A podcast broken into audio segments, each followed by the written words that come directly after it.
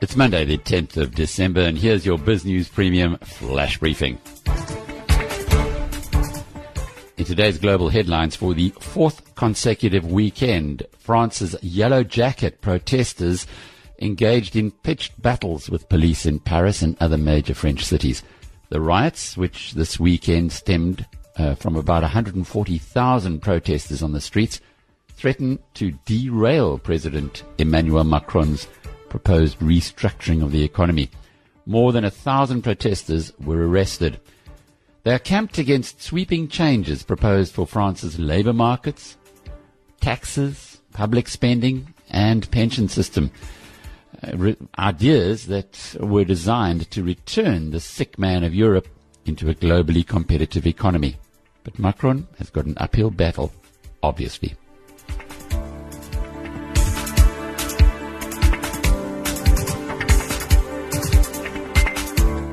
This morning in Tokyo, Japanese prosecutors formally charged former Nissan chairman Carlos Ghosn with underreporting his personal earnings for the last five years.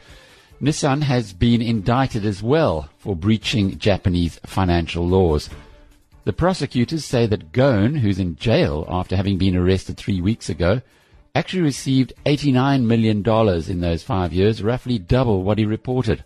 The latest charges mean that he can continue to be detained without any possibility of bail.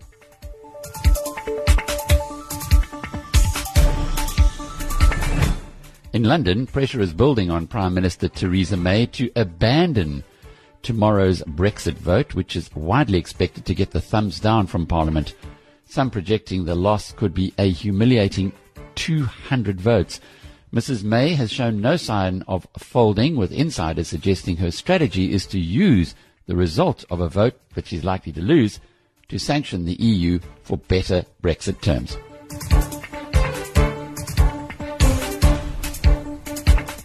Venezuelan President Nicolas Maduro's hopes of a Russian bailout are falling fast.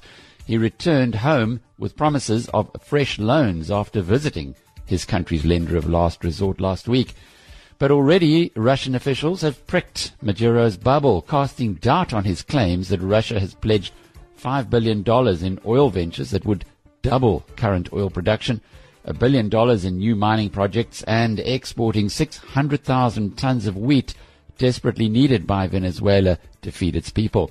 Last November, after Venezuela defaulted on $60 billion worth of foreign loans, Russia stood by its anti-Western ally promising to restructure its $3 billion of debt that is owed by the nation of Maduro.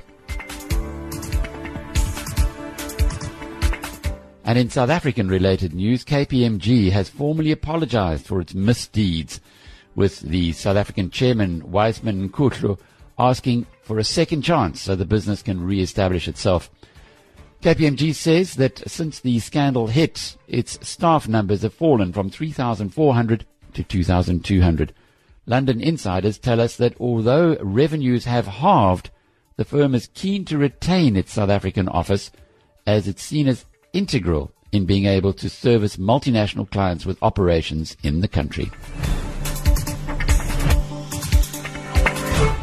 This has been a Biz News Premium Flash Briefing. I'm Alec Hogg. Until the next time, cheerio.